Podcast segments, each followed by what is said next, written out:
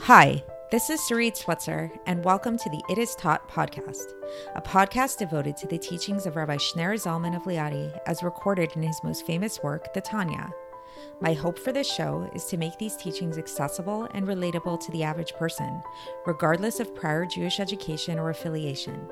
The episodes follow the prescribed daily study portions and are meant to serve as practical lessons in how to live your life as your true self and develop an authentic and powerful relationship with your Creator. I have personally experienced the effects the study of this work has had on me, and I'm excited to share what I can of this knowledge with you. So please join me on this journey of learning, self growth, and connection with your source.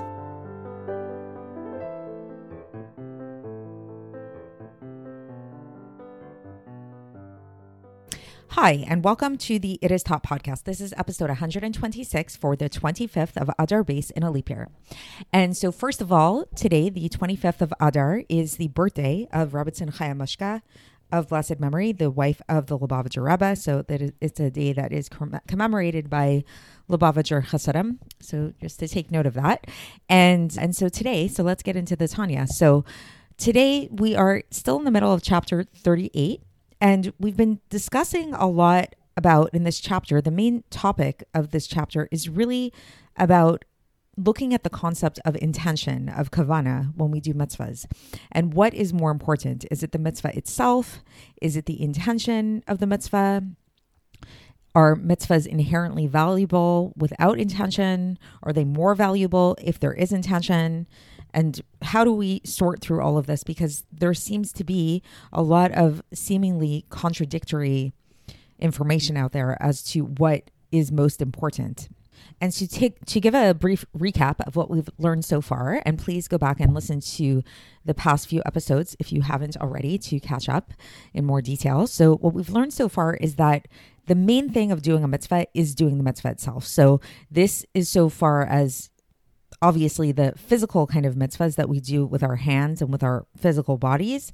And this is also true even in the more mitzvahs that might not seem super physical on first glance, like, for example, the mitzvah of praying, which still involves something very physical, namely the moving of our lips. And that prayer we described is not we're not exempt from praying unless we actually make it physical in that sense. So so the physical act of doing the mitzvahs is is really intrinsically important. That is the main thing of doing the mitzvah. Nevertheless, we also learned that doing a mitzvah without intention is likened to a, a, a body without a soul. So we learned that the intention of the mitzvah can be thought of the soul uh, or like the spiritual aspect of the mitzvah, and the actual act of doing the mitzvah can be thought of as the body, like the physical act of the mitzvah, and that there is definitely something that is important in doing the mitzvah mitzvahs with kavana, with intention, and in fact brings them more life in a certain sense. And we talked about how this duality of spirituality of the soul versus physicality, the body, is present in everything in the world, even objects that are just mere creations in the world, even plants and animal life and even inanimate objects like rocks, all of these have a level at which they are, you could think of it as the soul of those things versus the body of those things. So everything in the world has a spiritual side versus a physical side.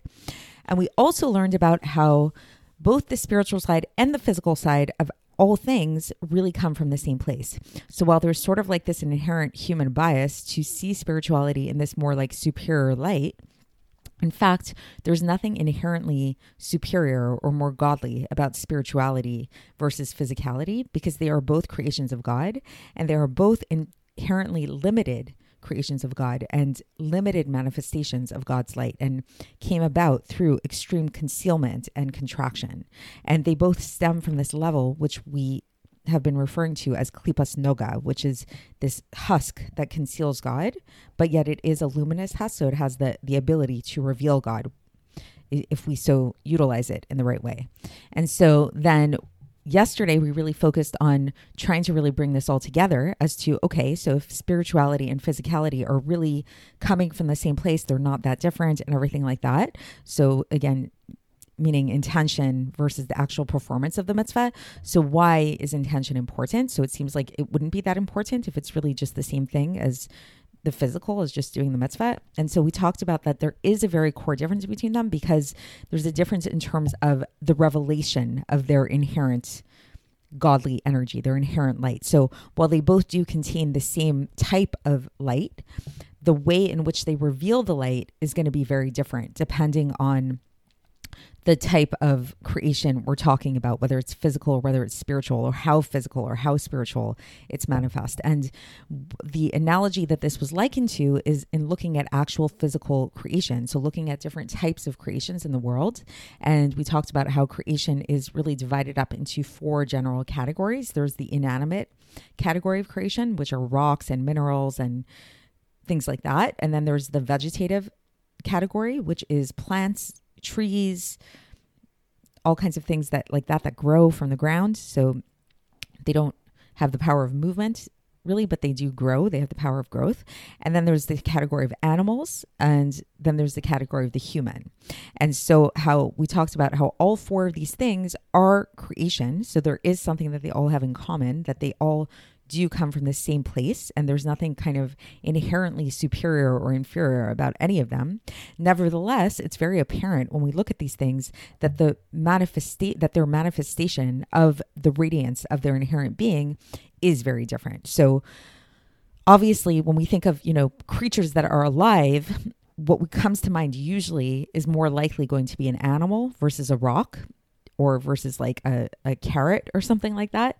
So we're more, more likely going to be thinking of a human being or an animal versus the two lower categories. And I gave an example yesterday of how this is really apparent with we see with vegetarians that I don't think I've ever heard of a vegetarian or of any kind of um, person or any movement out there that's out there saying it's not okay to eat vegetables or anything like that. Interestingly, even in Jainism, which is a very extreme form of this kind of mentality. It's Jainism is a is a religion that originated in India and is still practiced today.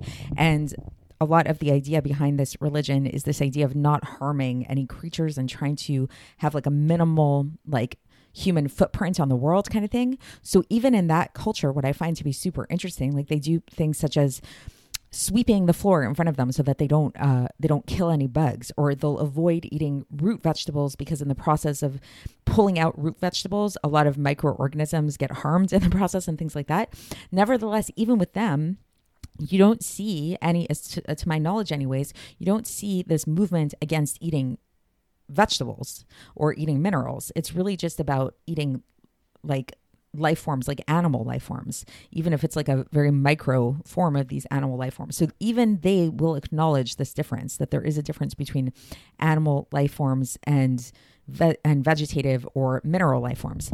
So why is this? Like what what is this about and what does Tanya have to say about this? So what Tanya has to say is that there there is something to this because even though, like we've been explaining, that all of these creatures come from the same place, they all come from Klipas Noga, nevertheless, the amount of vitality that they reveal is very different, as we see in a very manifest way.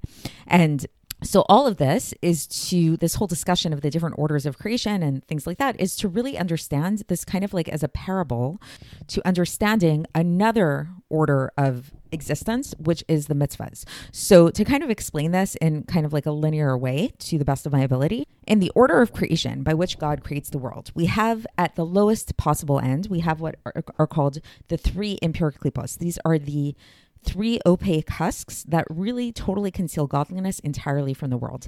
These are the things which we talked about before are the impure and forbidden things in the world that have absolutely no there's no way for us to release the light that's within them it's totally opaque it's just concealed within them the only way we can redeem these things is to avoid them and to not engage with them and not utilize them then we have Klipas Noga, which is the vast majority of creation. These are the more neutral objects in the world. These are the things which are, come stem from the luminous husks, which do conceal God to a very large degree, but nevertheless, there's a little bit of godliness that is translucent within them. And if we utilize these things properly, we can actually elevate these things and reveal their inherent godliness within them. So these would be all of the objects in the world, regardless of what they are, that are permissible for our use. And it's up to us. The way in which we use these things, we can use them for godly purposes or for not godly purposes. So for example, if you have a have money, money is something very neutral, right? And you can use that money to invest in some kind of scammy business or something like that uh, and really use that to cheat people god forbid or something along those lines. Or you can use the money to give it to charity or to invest in really good causes that are going to help people and help the world. So that's an example of how we can use something that can go either way that money comes from klipos noga. So so far we have the three impure klipos, then we have klipos noga, and then we have something else. Then we have something called mitzvahs. Mitzvahs are commandments from God, and these things are really cool because they do not have the same concealments that the other ones do. They are a direct manifestation of God's will. So when we perform one of God's mitzvahs down here, this is us connecting in a way that is totally directly a direct connection with God. And we don't even need to have the right intention when we do this. So even if somebody were to just like automatically like accidentally, let's say, let's say somebody accidentally gave tzedakah. Like let's say they were walking down the street and money fell out of their hands and fell into the hands of a poor person, that person did a mitzvah and that person connected with, with God automatically, whether they knew they did or not. Or another example could be let's say somebody is really hungry and they're not religious at all. They have no connection to Judaism or anything like that. And they happen to stumble upon a Chabad house and it's Friday night and they see through the window that people are having this Friday night meal. And they go inside and they partake of the meal. And let's say they say amen over the kiddush. Maybe they wash for the bread because that's what everybody's doing there. And they're really there just to eat. They're not concerned with doing the mitzvahs at all. Nevertheless, because they engage in those mitzvahs, they are in those moments connecting with God in a really direct way. So that's the really in- amazing power of the mitzvahs. So now, what we're going to be focusing on today, and I know this is a really long intro, is that within we're really focusing on this category of of the mitzvahs, and this is what we've been focusing on in this chap in this chapter about this category of within the mitzvahs. Are there levels within the mitzvahs? Just like there are levels within the regular order of creation? Are there similar levels within the mitzvahs? And the answer is that yes, there are. To so to explain what we mean by this briefly, and then I'll get into the text where the Alter will really break this down, is that just like within the order of creation, we said that there are these four levels of the inanimate, vegetative, animal, and human. And that again, the way that we explained that there are these that these different levels work is that they all come from the same place and they all inherently have within them the same light yet the way they radiate this light is going to be really different some in a more expansive way and some in a less expansive way. So too when it comes to doing mitzvahs there are different levels at which we can do mitzvahs. And while any level at which we do a mitzvah is going to be exactly the same a, in a certain sense because it's coming from the same place. Nevertheless, we can do the mitzvahs in ways that will radiate the mitzvahs in a more expansive way versus in a more contracted way. So, what do we mean by this? Is this is where intention comes in. And so now the Alter is going to begin this section by actually telling us what intention is not. So just like we learned before that the idea of the soul and the body and you know spirituality and physicality we learned about what spirituality is not. And we said that spirituality is not godliness. Spirituality is not inherently superior to physicality and we talked about how they come from the same place. So too when it comes to intention intention which is the spiritual aspect of the mitzvahs is not inherently superior to the mitzvahs themselves. There's nothing inherently superior about the intention that we have in these mitzvahs. Nevertheless if we go back and we think about those four orders of creation the inanimate, vegetative, animal, and human, intention and intention and mitzvahs could fit into these categories as well. And so where would intention fit in? Intention would be in those two higher categories. Intention parallels the level of the animal and the human, which means that just like in the level, physically speaking, the animal and the human express their vitality in a more expressive and expansive way, so too does intention express the vitality of the mitzvahs in a more expansive way, even though there's nothing inherently more superior about it. So, my understanding of what the Rebbe is trying to teach us here is really to first of all humble ourselves and to make ourselves realize what intention is not. So, a lot of people seem to have this like misconception that intention is everything. The power, it's all about intention. If you have the right intentions and whatever you do, you can accomplish anything. Even if you did the wrong thing. If you if you didn't realize and you had the right intention while you were doing the right thing that's really the most important thing. And our intention can accomplish everything. And the Rebbe is telling us no that's not true. There's nothing inherently valuable about intention itself. Intention is only in valuable intention when we do a mitzvah is only valuable insofar as God wants us to have that intention. So just like God wants us to light Shabbos candles, God wants us to put on tefillin, he also wants us to have intention when we do these things. It's another, it's in the same category of mitzvahs. The only difference, says the Alter Rebbe, is that the intention does give off a more expansive revelation of God's will. It does reveal God in a more expansive way, not because of anything intrinsic about itself in its own way, but just because of the way in which God set this up. So I know this is a pretty long intro, but I, I just, for myself personally, it, I had to read this section actually a few times to really, really understand it and internalize what what it was saying. So I I thought it would be useful to spend a little bit of time, a little bit of extra time really going over these ideas to try to make them as clear as possible. And so now with that being said, let's let's get straight into the text and see how the Alter Rebbe explains this. So the Alter Rebbe begins and he says that it's not that the attachment of the thought and the intellect of man to God is in its own right above and superior to the attachment that comes about through doing the physical mitzvahs themselves, as will be explained later on, where the Alter Rebbe will talk more about this attachment that's achieved through uh, through us performing the mitzvahs. So again, just to recap that, so the Alter Rebbe is saying there's nothing intrinsically superior about intention in the mitzvahs versus the mitzvahs themselves, but rather what is it? That intention, this is also God's will in order to cleave to Him with our mind and with our thought. And by having intention when we do these physical mitzvahs, and when we have intention when we say Shema and when we pray and we get say the other blessings, and the radiance which shines forth when we have this intention is is infinitely greater than the revelation of God's will that shines forth through just simply keeping the mitzvahs in action and in speech without intention. So again, this is a very it's it it's it's a it's a distinction that might sound really nuanced, but it's a very clear distinction, meaning to say that there's n- nothing inherently more superior about intention in the mitzvahs versus the mitzvahs themselves. But what is superior about the intention of the mitzvahs versus the mitzvahs themselves is the radiance which gets illuminated when we have intention in doing the mitzvahs versus the radiance that gets illuminated when we do not have intention in doing the mitzvahs. So just think about this kind of practically speaking that let's say if you are lighting Shabbos candles and you just do it in a rush and you're not thinking about it very much or whatever, you're still accomplishing God's will and you're still very much attaching to God in a real way. Yet if you bring intention into that, then the radiance that shines forth through that mitzvah is going to be a lot greater. And then the Alter Rebbe says that this can be likened to the superiority of the light of the soul over the body. Which, what is the body? The body is a vessel and a garment for the soul. Just like the body of the mitzvah itself is the vessel and a garment for the intention. So again, there's this parallel between body and soul that the body of the mitzvah is the body and the intention is the soul.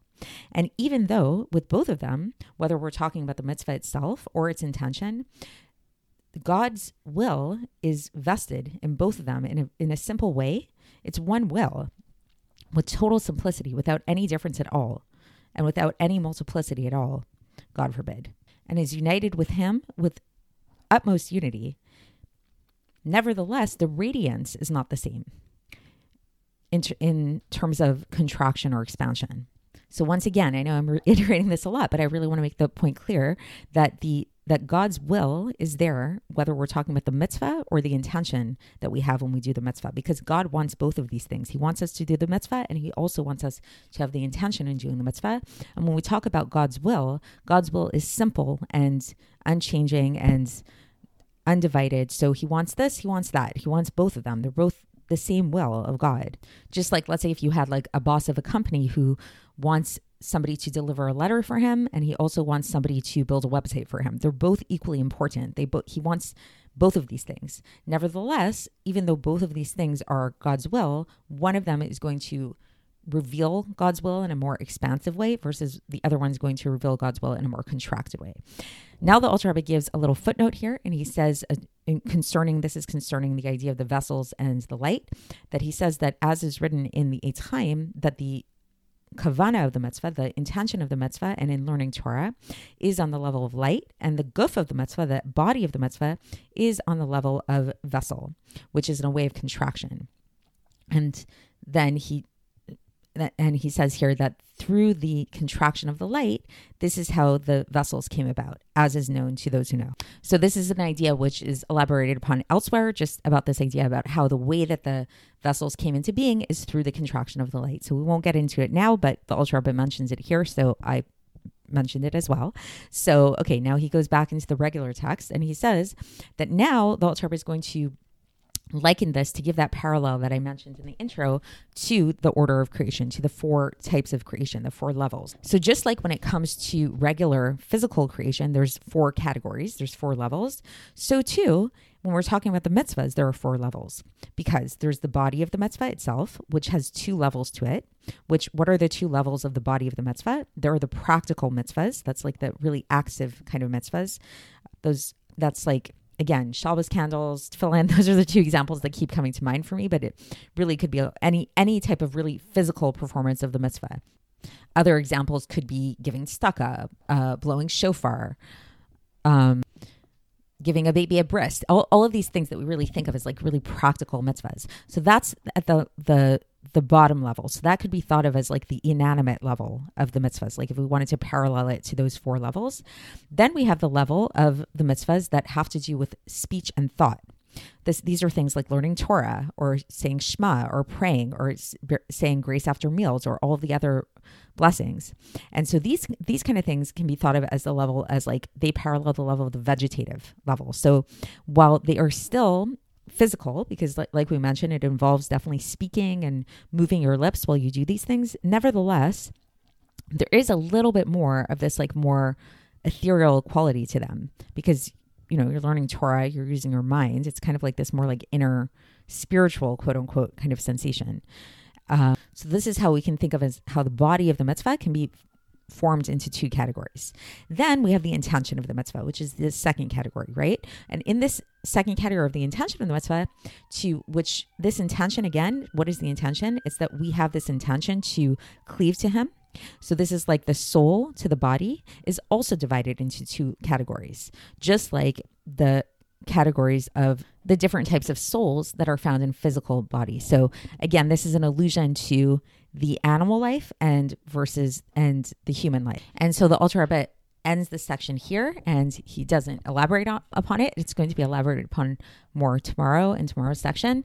So stay tuned for that. But so the basic idea is just that just like the body of the mitzvah has two levels, the level of action, which corresponds to the inanimate level of creation, and then the type of mitzvahs that involve speech and thought, and that corresponds to the vegetative level of creation. So, too, you should know that on the level of the intention of the mitzvahs, there are also two categories the category which can correspond to the animal, and the category which can correspond to the human. So, I know that was a lot. Hopefully, you followed through with me. Uh, again, maybe just quick recap here is basically so just as we learned, we've been learning so far that there's nothing inherently superior to the soul or the spirit of a thing to the body of a thing because both are creations of God. So, too, when it comes to the mitzvahs, there's nothing inherently superior to the intention that a person has in the mitzvah, which can be thought of as the soul of the mitzvah, versus the body of the mitzvah, which is the mitzvah itself. Uh, but nevertheless, just as with physical things that have spirit and body, while they might be coming from the same place, nevertheless, those things which have more spirit in them do reveal God in a different way, in a more expanded way. They reveal their inherent source in a more expanded way. And we see this with different types of creations that have this more kind of like bigger type of spirit to them, which are like animals and humans, versus the the lesser kind of the more physical things that have lesser soul in them in a certain sense even though they also still do have soul namely rocks and plants. And so too this is the same thing when it comes to mitzvahs that even though intention and mitzvah itself come from the same place nevertheless a mitzvah which is performed with intention versus a mitzvah which is performed without intention is very very different in terms of the way in which and the the quality of light that it that it reveals. So a mitzvah that is done with intention reveals God's light in a much more expansive way than a mitzvah that is done without intention, which doesn't reveal God's light in as expansive a way. So I hope that was clear and that you followed. If you have any questions or comments, please leave them in the YouTube link um, on the page. And I, I'd love to see comments and feedback and things like that. And until next time, I will speak to you tomorrow when we will continue along these lines. Thanks for listening to the It Is Taught podcast, hosted by Sarit Switzer.